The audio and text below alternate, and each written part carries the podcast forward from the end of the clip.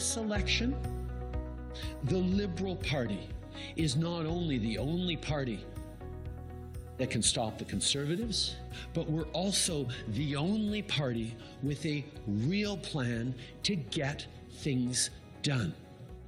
So I will ask progressives across the country who may be thinking about voting for the NDP or Green Party to think about the top issue that they are concerned with for the future. Mr. Trudeau's track record is clear. It has been a failure on the environment. He's had six years. No one believes that he's going to do anything differently moving forward. How can you? For six years, he has been a failure in fighting the climate crisis, and that's not going to change moving forward. But you're not limited to voting for someone who's all for show and doesn't really get things done. You can vote for New Democrats. We are here for you. And for any of the things that you want, you Democrats will fight for you. We will fight to, to make sure that the environment is protected. We will fight for you to make sure you've got housing that you can afford. We will fight to make sure healthcare is better. That's what you get with New Democrats. We will fight for you. Mr. Trudeau has been all for show. We are fighters, and we got your back.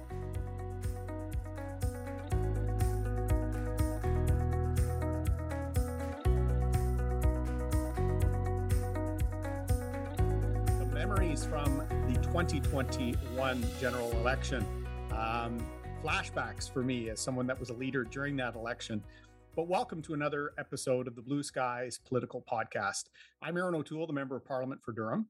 And I'm very pleased to be joined by a colleague from the other side of the house, but someone I've considered a friend, someone I respect a great deal, and someone that I'm really looking forward to a lively, fun, and informed discussion, which is the whole point of the Blue Skies podcast. Welcome, Nathaniel Erskine Smith. Yeah, thanks for having me. You are in the beaches, in Beaches East York. You're riding today. I'm here in Ottawa, and I apologize to our listeners Confederation building is under repair. So if you hear some hammering and stonework in the background, uh, that's where I am in my Hill office. So we're trying to filter that out. But Nate is a great member of parliament, was elected in 2015, 2019, and 2021. A lawyer, a Queen's grad for both undergrad and law school. Nate, I call Queen's Kingston's second best university as, of course uh, you do. as RMC grad. Uh, married two uh, adorable sons. I've met one of them, uh, the one I think that was born in 2019. You had him in as a, as an infant. Um, and I know uh, time with your kids very important. You host your own podcast, uh, Uncommons, which is a great discussion. Uh, I will appear on your podcast at some point, and would that make me the third conservative?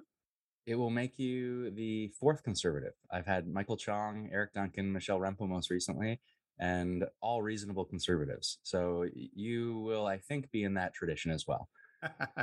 well, thank you. So, uh, lawyer, Queen's grad, an Oxford grad for a master's degree, and you practiced civil litigation for a time and did some pro bono work with the Canadian Civil Liberties uh, Association. Very active, a family from Beaches, East York. So, my most controversial question right off the top, Nate, to you is it the beach or the beaches? Ah, yes, the the age old question.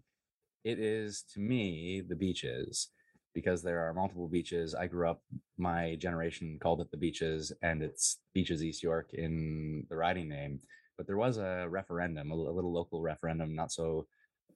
It was a while ago now, actually, but uh, the beach won, and so people do refer to the BIA, the Beach Village, and the beach is sort of the more formal name given to it by by some, but it's it's always the beaches to me.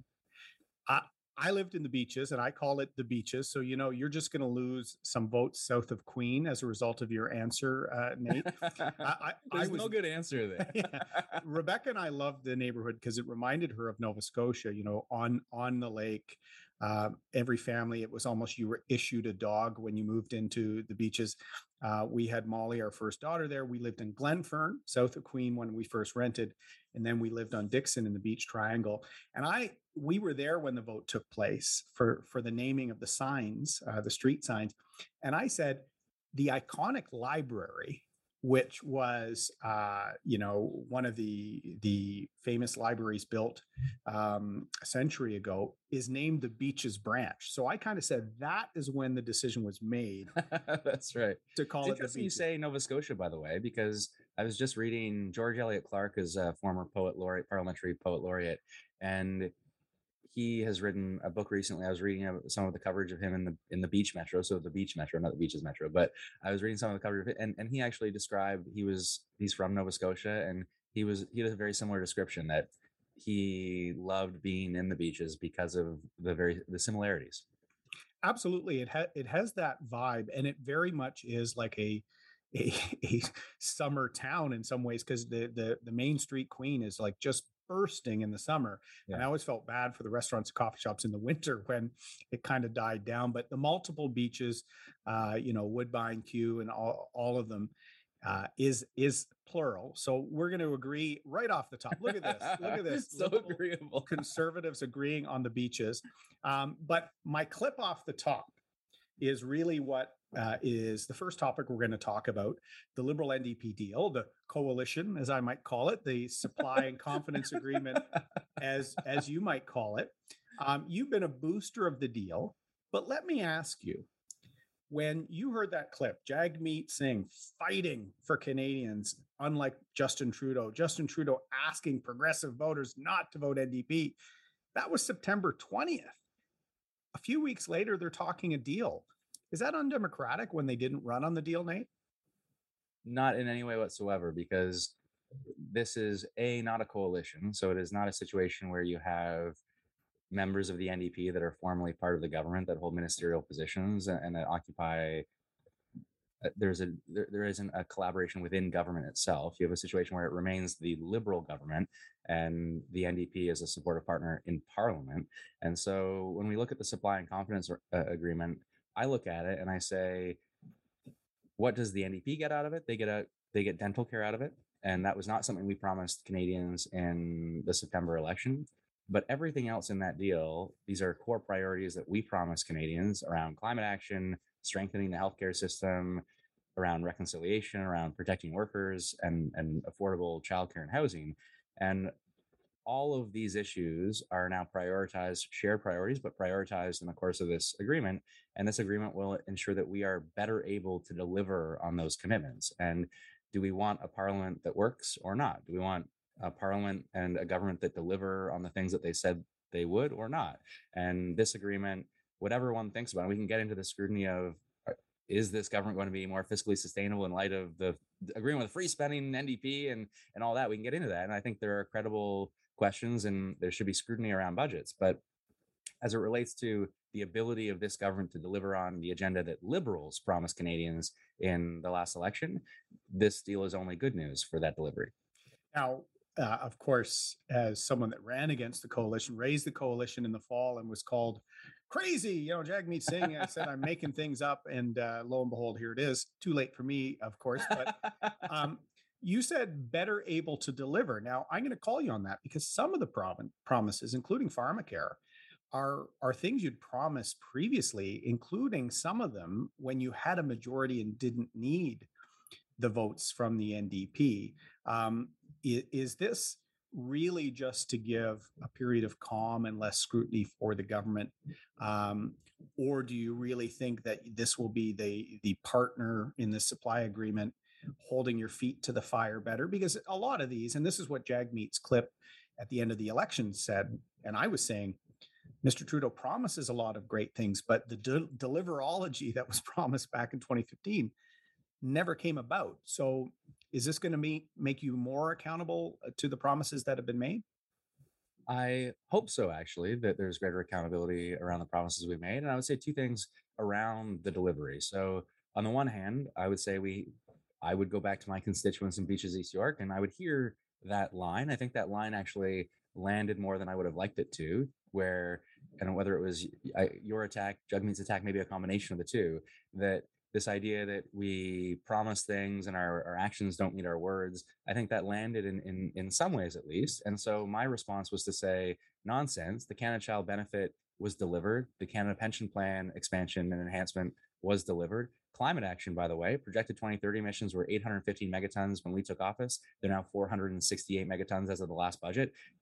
That's a very short period of time to make a, a, significant difference on that front. And those policies take years to, to, to deliver. When you look at childcare, we are now underway with with a with childcare agreements and and on and on and on. You know, there there are uh, pieces that I could point to, but but having said that, there in in many cases there was this idea that well you've partially delivered. So you've got 70% of long-term boil water advisories have been lifted. Well why not 100% and you're not yet where you need to be on climate action. And you your childcare agreements yeah you, you talk a good game but but where is the where is the benefit to me in ontario today? I don't see the benefit.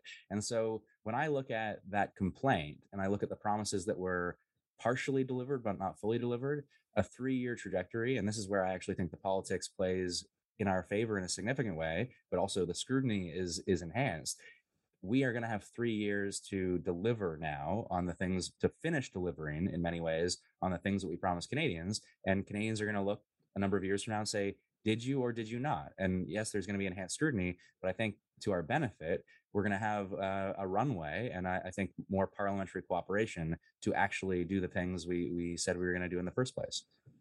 Well, uh, going back to whether it was me or Jagmeet, I seem to remember in the debate someone saying Mr. Trudeau's ambition is never matched by his achievement. I can't remember which one of us said that. Um, it's, a good line. It's a good yeah, line. Yeah, thank you. Um, but Canadians did not elect a supply and confidence agreement.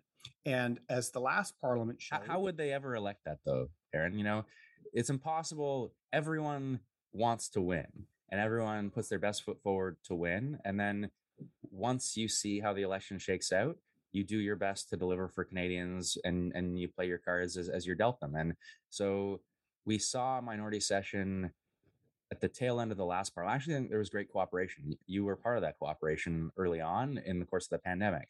But I don't know if you have a view of this, but when we got back to our regular agenda or a right, you know, an outside of pandemic agenda, my view was that things became incredibly dysfunctional in a way that I've not seen, and I haven't been doing it that long, but in the six years I've been doing it. And so if we saw more of that in this session, we would not get as many things done. And so that when I looked at it, is this a way for us to move more quickly on the things we promised Canadians? And and they Canadians voted for. In fact, if you think about it, more Canadians would have voted for an arrangement like this when you take a step back and think about people who voted for the Liberals and the NDP in in combination versus a majority Liberal government, and we would where we would control all the power, power and there'd be less scrutiny.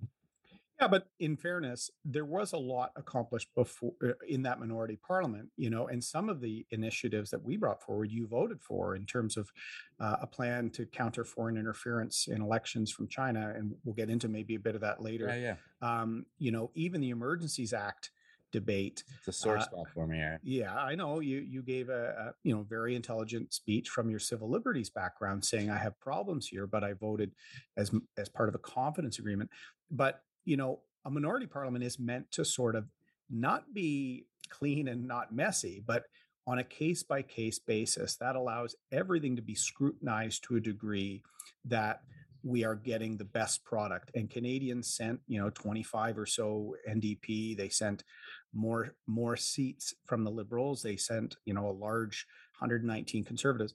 Shouldn't that be the result that the government has to have that degree of deal making and scrutiny on every matter and not have guaranteed uh, you know no challenges for three years well, I wouldn't say no challenges either, right? So there are always going to be those moments. Actually, I think the Emergencies Act is a really interesting example because I was faced as a liberal with a question of do I vote for the invocation, actually, the continuation of uh, functionally, we were voting for the continuation of the act as of the date that the, the vote was taking place. And that's where I really struggled with because I didn't think what everyone thought of whether it needed to be invoked in the first place. It was a real struggle to think the, the measures were necessary in a continued manner. But I was faced as a liberal with this question of do I support this initiative? And if I don't support this initiative, does it amount to non confidence? And so I promised Canadians in 2015, I promised my constituents that even where I disagree, and I would disagree at times, I, I, would be more independent. I did promise Canadians that and constituents that, but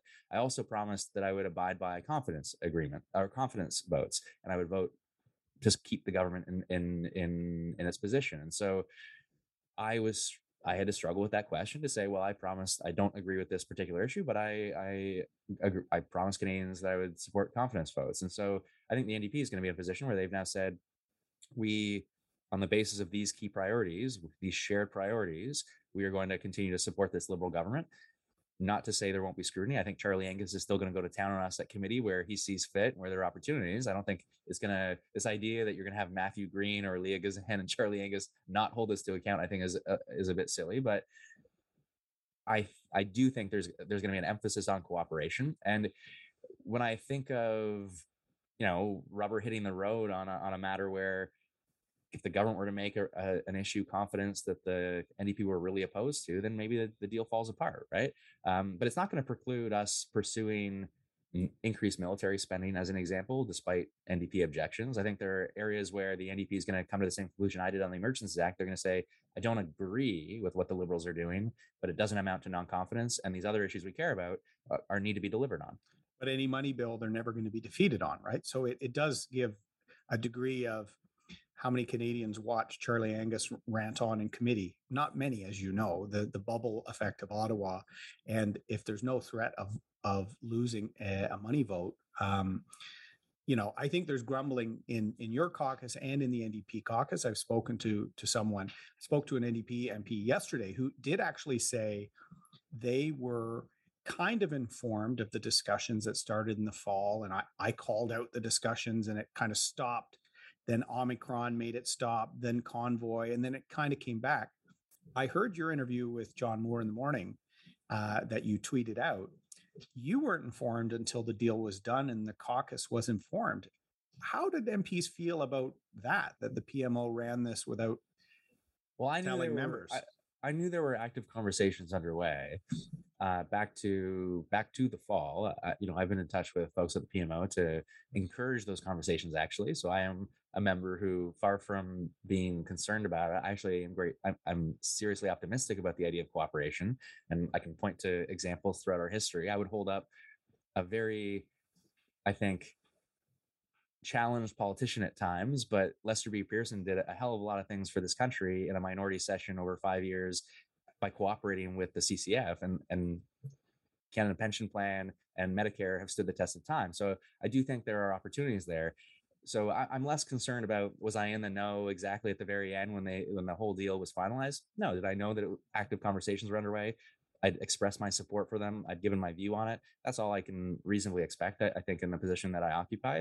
And now when I look at it going forward, I think the the main considerations that I'm looking at are: Are we able to better deliver? Are, are we able to deliver on the agenda that we've set? What is the timeline of that agenda and how do we make sure and, and this is, is a challenge actually that pre-existed the supply agreement because it's a challenge with this question of how much we promise as liberals. How do we do everything we said we were going to do in a fiscally sustainable way? And and i think there will be greater scrutiny around that kind of conversation because of the supply arrangement because of this the traditional view of the ndp all right, good discussion. Uh, to end this section on the Liberal NDP deal, one simple question. The deal goes to 2025, which would have this parliament go its full term. Simple question to end this part. Is Justin Trudeau Liberal leader in 2025? It will be ultimately up to him to decide whether he wants to continue, I think, given the success he's had to date. I do think there is a natural evolution of leadership after such a significant number of years. And by that time, it would have been, I think, close to 10 years. And so I think we'll have to have a, a really serious conversation about what's in the best interest of the party going forward from there. Perfect political I'm answer. I'm such perfect political answer, Nate. uh, uh, supplemental. Well, that's above my pay grade a little bit, you know. So you hinted, you hinted that he won't be the leader when this ends. Will you run for leader? No. As a progressive liberal? No, no. Will you run for leader provincially at some point? We have uh, we have okay. a leader provincially, and there's an election coming up in June, and people should give Steven Del Duca a serious look. I I would say fairly and, and honestly, I, I, can't imagine Chris. I, I don't know how you did it, crisscrossing the country with a young family. I think it is exhausting. I think it wears on one I look at provincial politics, and I have the benefit of being from Toronto, living in Toronto. My family's in Toronto. My wife works in Toronto. It would be much easier to balance being leader of a provincial party. I spoke to Bob Rae about this a long time ago, and he basically said it was much easier being the leader and then premier in Ontario than it was to be a single member of parliament in Ottawa, given the the travel that's required of the latter role. So you know, I, I hope Del Duca is successful, frankly, and I, I think that kind of change is necessary in our province. But down the road, would I be interested in that role over a national role? I, I think so. Yeah. Well, I uh, uh, would you vote for me? I, I, don't hope Mr. Del Duca is successful. Uh, I was I was digging around looking for some good clickbait from the Blue Skies Political Podcast. Nate Nate Erskine Smith hints at leadership run.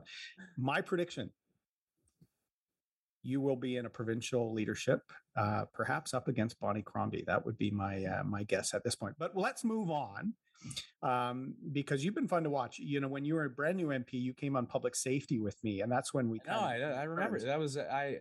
I tell people that I have a good relationship with you, and they scratch their head. I say, "Yeah, we work really well together." Uh, I thought so. That's when you first got the moniker the least predictable MP. I remember one time you voted with something I brought forward at committee, which was reasonable.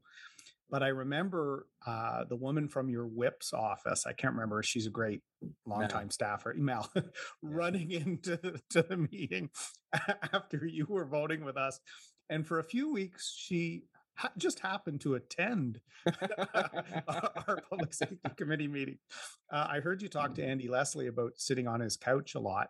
Um, have you been able to come to you know a decent working relationship with your whips? Them knowing that you you'll be there for confidence, but you're going to speak your mind uh, and be that least predictable MP? Has it has it held you back, or has it been something that is now your brand? I think it has, in some respects, probably held me back. I don't think I will ever be a parliamentary secretary or be considered for such a role. I am not a committee chair. So there are those titles to the extent one cares about them that, that I will not have, and that's fine by me. I think it has, in other respects, probably done the opposite. It's given me greater standing if I am able to be publicly critical and I'm doing so on the on the ideas. I'm I'm not a disagreeable liberal as it relates to the prime minister or the finance minister. I, I, I never make it personal, and I think if I I don't think the party wants me to go out there and be publicly critical, and and they are going to respond to my concerns in a serious way. So I think to you know over time I've carved out a space for myself. The whip's office knows that they can't really give me much of a hard time. I mean, what have I got to lose anyway? And what's the worst thing that happens? I, you know, I go make more money and see my family more. Ah, shucks, you know. Um, but I, uh, um, yeah. So I, I, I love the job, and I, I think I carry myself in a way that the job is supposed to be, uh, in, in a way that I think, at least in my view, there's no job description, but I think we need greater independence. I think the party systems are too strict at times, and so I think it's a good thing that people are publicly seen to be reasonably disagreeing and there's that divergence of view sometimes within caucuses and so yeah I, I, think also over time they've seen me go to bat for the party and to yeah. and yeah. use my standing in that way too so i'm not always critical i'm, I'm also supportive on, on any number of issues and so over time i think they've gone from who the hell is this kid? What the hell does he think he's doing? To actually, maybe there's a benefit here. yeah. Well, the whip's office, I, I like to joke, are outnumbered with, especially when you're in a majority or government position. So the whip and their team has to pay zone defense. But for a while, they had man to man with you, yeah, exactly. watching exactly. But I think they've come to that, and you've developed respect on all sides. Uh, you know, I'm that will be the extent of my uh, promotion of my friend Nate. But no, you, but, but on that, you're known as a well-informed, thoughtful MP, and I, I do think I have. You know, I took issues. I was in the minority my party early on in LGBTQ rights, on on decriminalization of marijuana. I, I didn't agree with our approach in the 2015 election. Um, and look, I went on to lead the party, not not as long as I would have liked to, but um, I think you can still have success if you're known to know your files and to be transparent on where you disagree. I think that's right. Come prepared, earn respect. And I would say earn respect within your caucus. And that can be its own challenge because sometimes you are perceived when you do step out, especially early on, especially around electoral reform. I wrote an op-ed to say we shouldn't have broken that promise, and it was the wrong thing to do. And I apologize to Canadians for for our broken promise. That definitely rubbed some of my colleagues the wrong way. Uh, surprise, surprise. But I would say also earn respect outside your caucus. And you and I aren't going to agree on everything, but I know you're in it for the right reasons. And I actually thought you were a really important leader at a particular time to move your party towards, say, on climate is a really good example to move the party towards where the country is and where the Conservative Party needs to be. And so I try to also build bridges across the aisle. And I think those relationships can also be really effective at getting things done. And when you think of the individual role that you've got as a backbencher, in my case, how can I be most effective? And it's building as many bridges as you can. No, and and you've built a reputation on a few areas, and this is going to be my segue to the second part of our podcast. You know, you've had um, thought leadership in a range of areas. You were well known for some of your anti-animal welfare uh, work, but particularly with respect to social media and regulation of it, the the power of the U.S. web giants. You were part of the multilateral uh, Western parliaments look at at social media companies. Um, I I've been talking about this for many years. In that, social media has changed politics to the point that too often politicians or parties are only preaching to the people in their own preference bubbles the the filters that go in we're increasingly uh, becoming more divided because we're not listening to the other side of arguments um, any thoughts on what we need to do uh, now that we know this is a problem? Like you and I were talking before this started, Facebook's super user problem. Um, this is something that Frances Haugen and others have disclosed that to prevent the decline of, of use on Facebook, their meaningful social interaction, their MSI scores, furthered groups and promoted super users to the point that 1% of Facebook accounts can attract 35 to 45% of all interactions. So it almost encourages on left and right extremes and it promotes that. Any thoughts right off the top on on that and how you've seen it in your political career?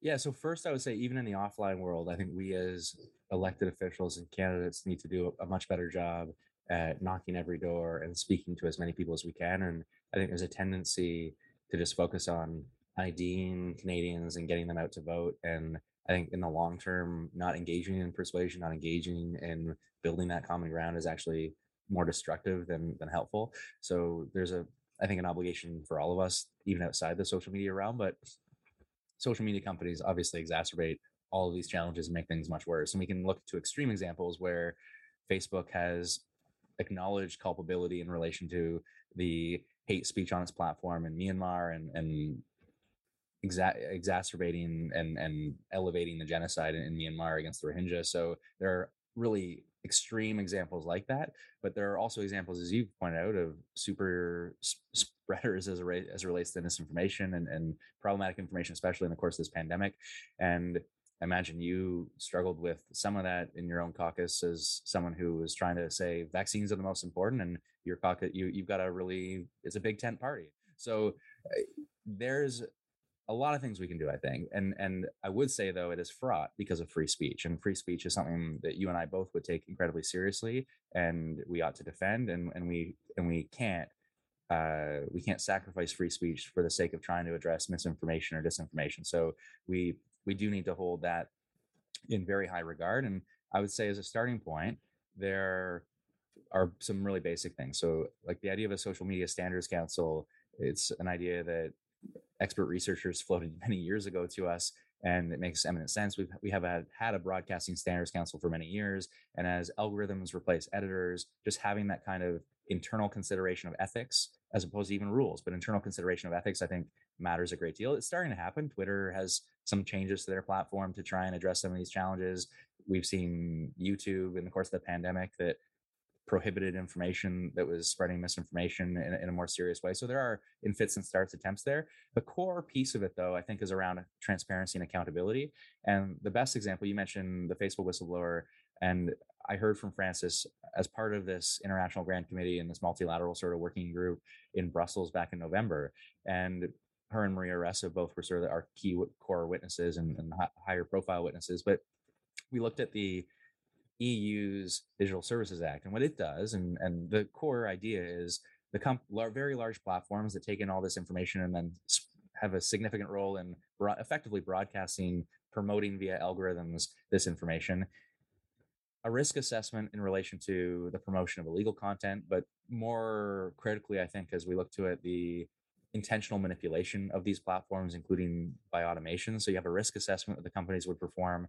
You'd have an obligation, a legal obligation on the companies to take remedial action to reduce those risks. And then you'd have an independent audit function as it relates to access by independent researchers. And are the companies identifying the right challenges? Are the companies doing the right things they need to address these challenges? And and then some probably reporting requirements uh, around that as well. But uh, for me, that kind of transparency first and then some accountability to take remedial action. It's consistent with Treasury Board has a directive around this as well about identifying risk and then responding to those those risks. It seems to be the way smart people who think in this space are encouraging us to head where other countries are heading. And I think it avoids in large measure the the free speech challenges that we've seen where you try to really address specific content uh, um, uh, directly. And, and I think that that in some ways has, has, has been why the online harms consultation has been more fraught than it, than it needed to be, I think. Yeah, I think this is one area I think both of us agree that there needs to be protection for free speech. And I don't think, you know, your average person who may use a social media platform of any type wants to think that the CRTC is going to be uh, uh, approving or regulating or or interfering with their free speech abilities. So how can we make sure that that is sacrosanct? But have some transparency, as you said, on algorithms in particular, which is not transparent to people. People don't realize that they are only being uh, shown on their feed super user content in some in some cases the msi scores. There were 30 points given to sort of significant or hyperbolistic comments compared to one point for a like on a post. So when you're really supercharging the most uh, hardcore content, both on left and right, it is dialing up the temperature of all political discourse in order to really move eyeballs and sell advertising. So, um, do you really think, almost from an antitrust model, should there be transparency with respect to the algorithm, and how can that be done while protecting intellectual property, or should this supersede intellectual property considerations? I don't know that it should entirely supersede. I think you want to be cognizant of that concern and, and and protect as much as you reasonably can the intellectual property and and and that's all well and good. I think you can do both though, insofar as you two things. One, there are existing institutions. I'll use the UK as an example. Really strong information commissioner there previously, who was a Canadian, Elizabeth Denham. And when we had her as a witness at one of our committees, she effectively said she's scaling up her capacity to have that computer science expertise early days for privacy commissioners and information commissioners to do that, but that work has begun, certainly in earnest elsewhere. And so there's that capacity building in institutions that needs to happen. She was very clear that her role is to enforce transparency, and then it would be the role for another commissioner, say if there was a human rights violation, if an algorithm was as one example, say charging Asian students more for the MCATs or LSATs and and having differential pricing as a result of who the user is, that could very easily and quickly and and that example violates our, our human rights rules. So you could have an, a different commissioner once it's made transparent actually enforce the rules.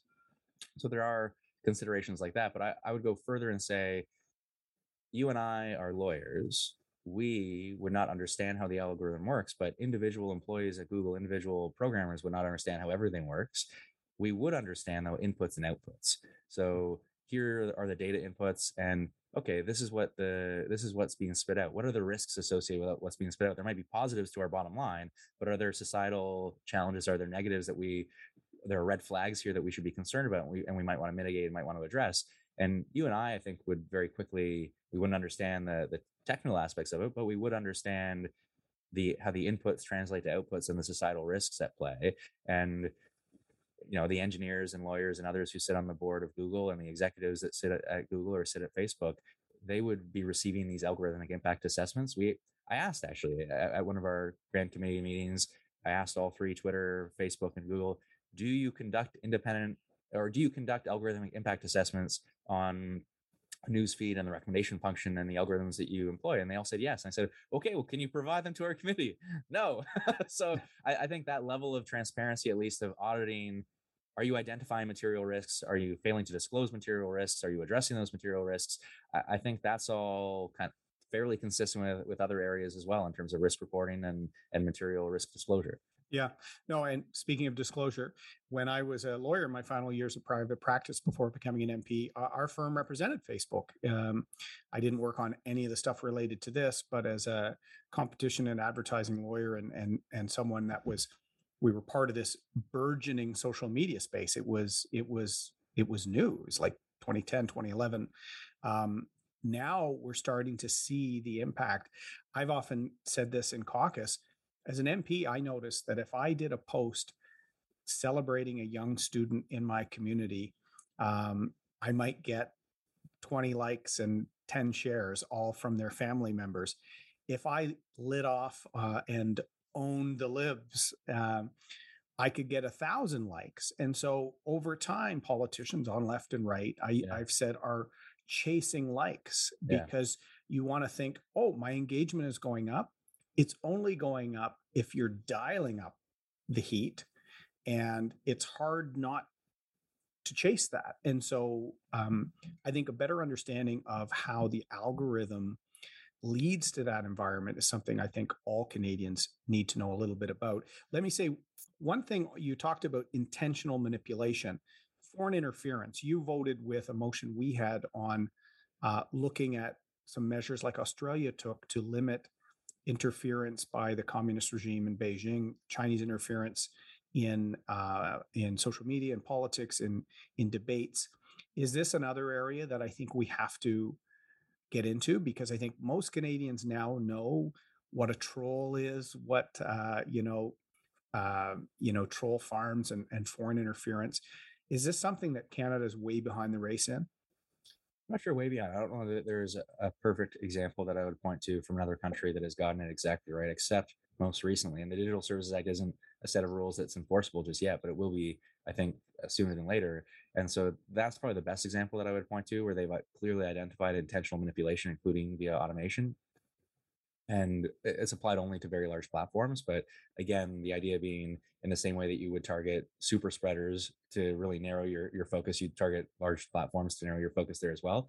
So is it a problem that we need to address? Unquestionably so and and i think the the government did have elections act changes with an with a view to better address this in the course of elections and i think we in the course of if i'm recalling correctly in the course of our having CSIS and others testify to our committee on this front, they are quite seized with this question of foreign interference and and analyzing what's happening in, our, in the context of our elections and addressing it. Is there more that we could do? I, I think unquestionably yes. And one is the challenge of not only the engagement you know the engagement rules of the platforms itself to encourage that divisive sort of rhetoric that you've identified, but also and related that how bots and troll farms hijack the algorithm to amplify content in really manipulated ways, right? So that's got to stop, and that's clearly got to stop. In our, you know, more people are talking about what happened at the Oscars because it was divisive, and and and and that happens. That's just the nature of our society in some ways. People talk about things that are more aggressive, and and there's going to be more engagement when there's that divisiveness but we shouldn't also layer onto society this fake amplification and this manipulated amplification via bots and troll farms and that's that's got to stop for sure. So we need more long form reasonable discussion like on the uncommons podcast hosted by you and the blue skies political podcast hosted by me. Um, the last section was something we talked about overlapping areas where we both have some concern uh, you wanted to bring up the last topic, uh, yeah. which was the kind of the centerpiece of of our political platform, secure the future. um, and something that I don't think is well understood the Canada's worker benefit. What did you want to discuss uh, and from what point of view? Okay, so when I thought about areas of common ground, you and I worked together on the National Security Committee, and we've we give each other a hard time. I, we've debated one another at the Churchill Society event, where I think there were almost as many people on stage as there were in the audience. But and I know, won that debate. If I recall, I, I, I, think I can we can we can safely say that Andrew Cash lost the debate, and yeah, we, we, we might have come to a draw. But you know, I, I do think you and I would share a considerable number of of views, and I'm glad. Eh, I think it's unfortunate what happened to you in many respects because I mentioned climate. I meant uh, you've you've mentioned on equality issues around LGBT Canadians, but I would also say around poverty reduction. When I looked at the Canada Workers Benefit, there you have a policy. I think I've said this in the House before, but you have a policy that Ralph Goodale, a more centrist liberal, a, you know, a, center right liberal at times, I would say. You have Ralph Goodale as finance minister that initially comes up with the idea on paper. You've got Jim Flaherty that actually delivers. It's a conservative government that makes it happen, called Whitby at the time, and uh, nod to Flaherty's riding.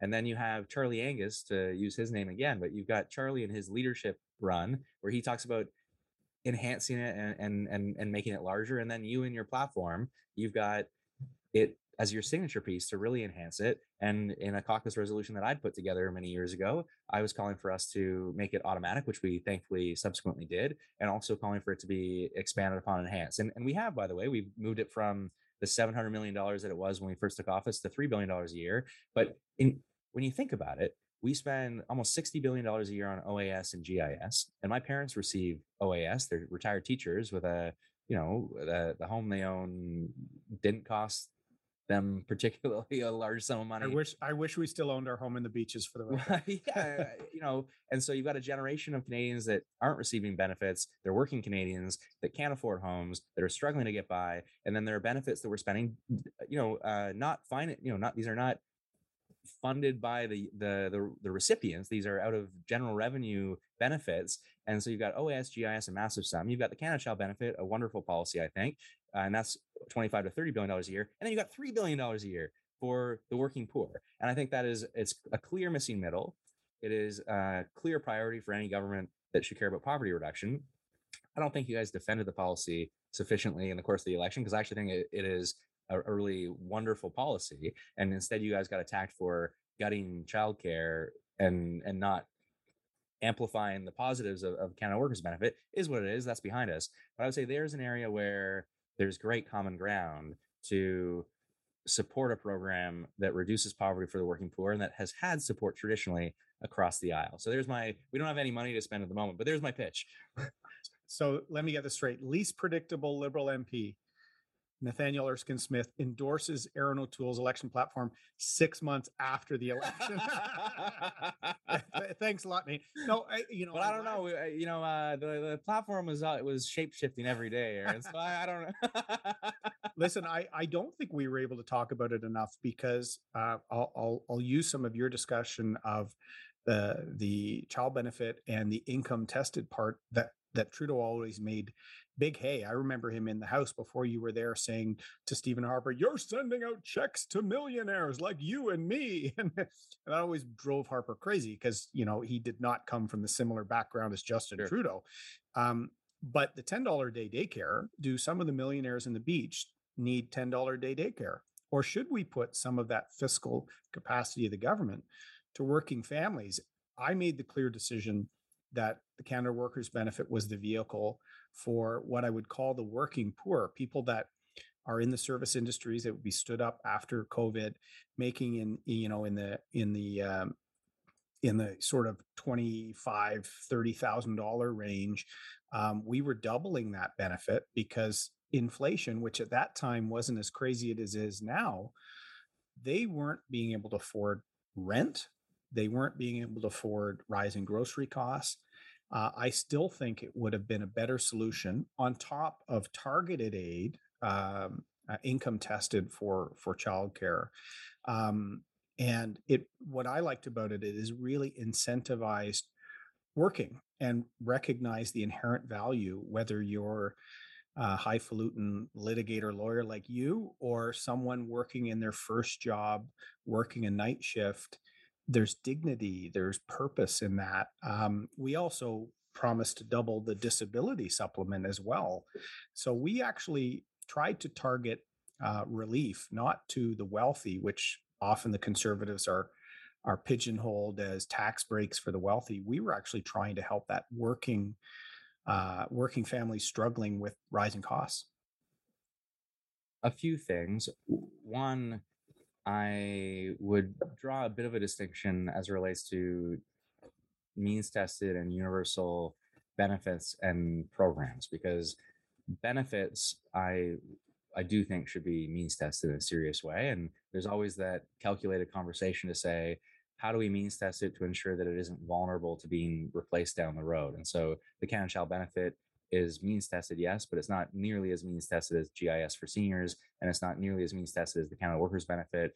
And it, as a result, I think there's uh, for the same reason we have old age security that has is that broader popular support among seniors and, and among Canadians, uh, more less targeted means testing, but still means testing nonetheless can be critical to ensure that a program has long-standing broad support. As relates to services, especially childcare, though, universality there's there's I don't think there's a strong economic case for universality on the literature. Uh, everything I've read suggests that targeted childcare supports are where you'd get the economic return. And I, I use myself as an example. My wife's doing her, her PhD right now, and so if we were, if I was a lower income salary than I am, it, w- it would be a struggle and we'd have to make some tough decisions and we m- may or may not you know i may or may not work or my wife may or may not be doing her studies or working and so having that financial support there is a return to the economy because we get into the workforce or we continue our studies and finish our studies. But in my current circumstance there's no economic return. I'm, I'm going to send my kid to childcare with the subsidy or not right? And so i don't think there's a, an economic case for subsidizing me. There is a, there is a, a, an argument though, and, and I would make the same argument about our public school system. There is an argument for universality as it relates to these systems as a matter of social cohesion and to ensure that I'm not sending my kid to private school necessarily. I'm sending my kid to the public school. We're all in this together, and and I want my kid to be in a school with people from all different backgrounds and and income backgrounds and and and cultural backgrounds and more, right? And so I think there's a I, I'm a product of the public school system. My parents are public school teachers, so I, I have a bias. But I do think we should defend universality of certain programs like daycare potentially, and certainly like schools on different grounds than than pure economic grounds. Yeah, but and that was the argument in the mustard report in Ontario for junior kindergarten and things like that. Uh, my worry is going back to the beach. Someone living south of Queen on Silver Birch, do they deserve or need ten dollar a day daycare? that it's all about how to and they may not right and they may not yeah. so uh, the provinces will have a lot to say about design and my understanding at least is like there's going to be a 25% reduction across the board in which case maybe your argument does stick there so can we say six months later nate also endorses o'toole's childcare uh, no I, I, so there there you and i would disagree significantly around, i'm just trying to get you in trouble. uh, around tax credits though right? I, I don't think tax credits on the childcare front are are useful enough and and I would still be, I still benefit from the, the, the tax credits, right? So I actually think the tax credit system, as relates to childcare, I'm more aggressive. I would probably do away with it entirely, take that savings, and then have, have make sure that it's more fiscally sustainable in relation to our overall childcare program. What what I worry about is when we pit these things against one another. I, I actually don't think the fact we've done childcare should dissuade us from pursuing the Canada Workers Benefit. I actually think the Canada Workers Benefit has greater value than some of our other priorities that, we, that we've laid out in that in the course of that supply agreement. I would I, I just wish we focused on poverty reduction a little bit more and I wish when we think of basic income programs and even those who support basic incomes, they should think of these existing mm. social programs like the Canada Workers uh, benefit as something to really lean into and say, let's lift this up. Let's have the new disabilities benefit and let's really expand the Canada Workers benefit. And if we made those twin policies a priority, we'd end poverty in this country in a really significant way. Well, the interesting thing, one of the learnings we should have from the pandemic is with the direct payment of CERB and other things, what we were proposing in the election on Canada Workers Benefit was a direct deposit quarterly for those yeah, families. Exactly. So it was real, real, real help, not waiting for tax year. Exactly. Um, the one thing I would say is when you mentioned Pearson early on, making progress on some of the universal programs. Um, he used tax points, not direct transfers, right? So this is my worry with with what a lot we've seen from the liberal government is there's some cash for the next four years, but then the provinces have to run and manage all these things and the collective agreements and everything for the next 30 years. And we're going to see a situation like healthcare where mm. the intention is 50 50 funding and then it falls to like 80 20 or 75 25 and and i think there's a lot of treading into provincial jurisdiction and i think that could be the title of the of the confidence and supply agreement you signed with the ndp treading into provincial jurisdiction uh, so listen um what can I say? Just one thing. So I no, this is my podcast. You can't say that. Go ahead. I think the challenge is, I, I see the challenge to the supply agreement uh, through really one lens. I mean, people can talk about the politics. Is it good for the Liberal Party? Is it good for the NDP? Is it good for? It's obviously not good for the Conservatives. But when it comes to the actual challenge ahead of us, and you, I think, hit the nail on the head in relation to down the road, is the federal government going to have promised things to provinces and then walk away from a 50-50 share revenue sharing? And to that, I, I would say we really need to make sure that when we deliver new social programs that I support and in some ways around kind of Canada Workers Benefit you would support and i think a targeted dental care benefit you guys could probably get behind as well because it is means tested and targeted when we look at these programs we damn well better make sure that they are fiscally sustainable and funded for the long term so we don't get into this seesaw of this current generation benefits from this consumption and these programs and then it's fiscally unsustainable so a future generation ha- and their leaders have to claw these programs back and the pendulum swings back and forth and back and forth. We do need to make sure that there's long-term fiscal sustainability that underpins these programs if we want them to last. The, and this is my big worry i'm glad you raised this is um, we have seen a decline in our productivity we've seen you know half a trillion dollars worth of debt a lot of it covid related understandable yeah. but um, you know the original 2015 promise you'd remember as a new candidate, we'll never run a deficit more than $10 billion. And uh, I really worry that we are putting on so much spending pharmacare, dental care, childcare. Oh, we're going to buy F-35s now. You know, we're going to do, we're going to increase defense spending. Even, even you are advocating that. I, I love that. And you're on more the left side. But it's but sustainable. But, but I do support it. But it's sustainable again. And and I would and but I would. Where do so, we pay for all this? Because if you actually look at our economy, um, we've got inflation, we've got um, you know a lack of confidence in the resource sector, in large part with legislation like Bill C69 and and and an approach that I don't think has been balanced on climate. It's been too much rhetoric about emission reductions, not enough about how we work with the large emitters to get there. How are we going to pay all these bills, Nate? So a couple things. One, we should think of climate action in the and we probably don't talk about it enough in the context of jobs as much as it is about doing our part for the world and future generations because the transition is going to happen with or without us and we damn well better make sure there are going to be jobs in Canada and in, in the EV sector and the battery manufacturing sector and more and there's great opportunity here if we if we respond correctly and, and I do worry a little bit I, I, think you were trying to pull your party in a way, but I do worry a little bit about the sort of head in the sand mentality, and we're just going to continue doing what we've always done.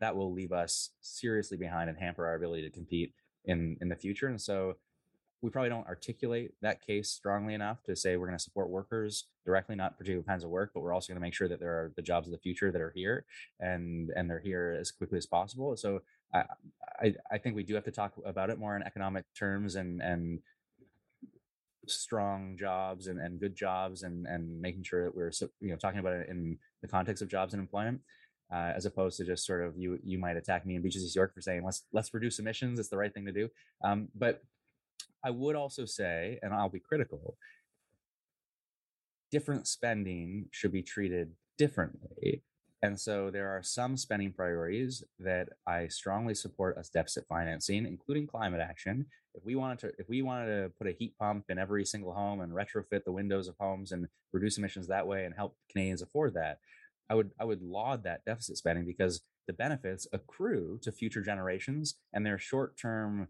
expenditures. They're not every year expenditures. They're short-term expenditures that will have a return. When I look at the response we had to Andrew Scheer's tax cut. So we expanded the basic personal amount.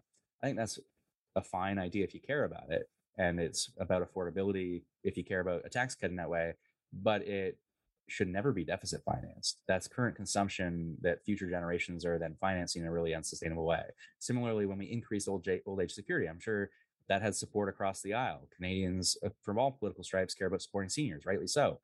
But I don't want a deficit spend to increase OAS. I think that's fiscally unsustainable and, and irresponsible if I'm if I'm being more pointed. So there are certain programs that I would disagree we should deficit finance and there are others that we should deficit finance or, or i would at least be comfortable with it and so it kind of depends upon the program and the return and, and the the longevity of, of the federal role in it and the other thing we could talk about is taxes. I would support much greater taxation on extreme wealth and i've engaged with a number of experts around how we could do that via inheritance taxation via addressing the differential treatment of taxation uh, around employment income versus investment income and how investors are treated much more prefer- preferably uh, are treated much better by the government than uh, than employees at times and so I we should have a serious conversation about taxes in this country. Yep. Maybe I don't know. Well, listen, I, taxes. I, I, want lower taxes for Canadians, but I'll tell you, I did look at an inheritance tax for uh, ultra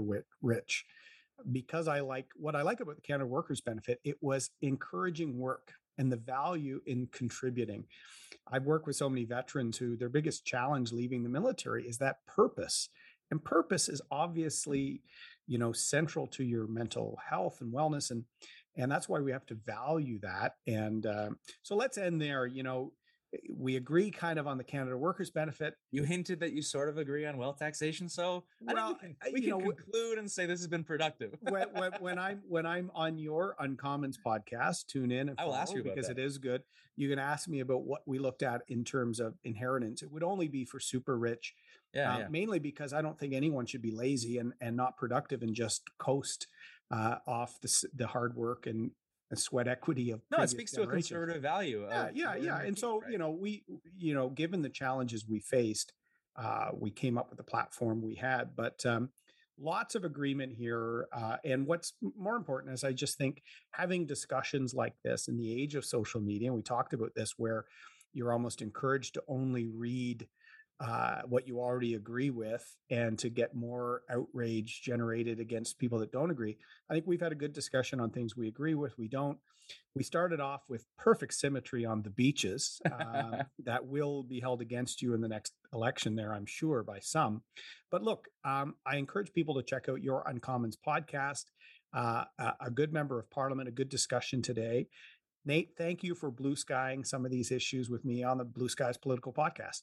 Thanks, Erin. And we should humanize our opponents and we aren't going to agree on everything, but I very much value your contributions via public service. So well, and you represent a riding that both Rebecca and I love. Uh, we haven't been back to the Beach Triangle to see our old neighbors, George and Peggy, in a while, but we'll have to get down and maybe have brunch with you down in one of those uh, hoity toity Queen Street bruncheries. uh, but it's a lovely part of, of Toronto, and um, it's been a great discussion. And I look forward to appearing on your Uncommons in the coming weeks or months.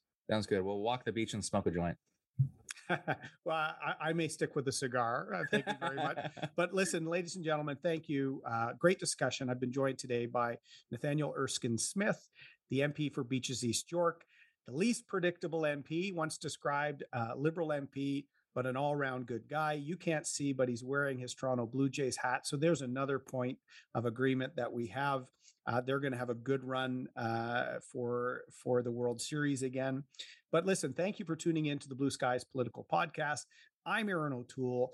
Send me a note. What would you like to hear us talk about? This podcast is meant to be a thoughtful and engaging discussion on issues facing Canada, issues facing the world, to try and make sure we have a little longer form discussion of issues that are important to our parliament, important to our country. So thank you for blue skying this with us today. I'm going to end with an Air Force term, CAVU, ceiling and visibility unlimited. Canada's future has unlimited possibilities. We just have to strive for it. So thanks for tuning in. Join you again in a couple of weeks.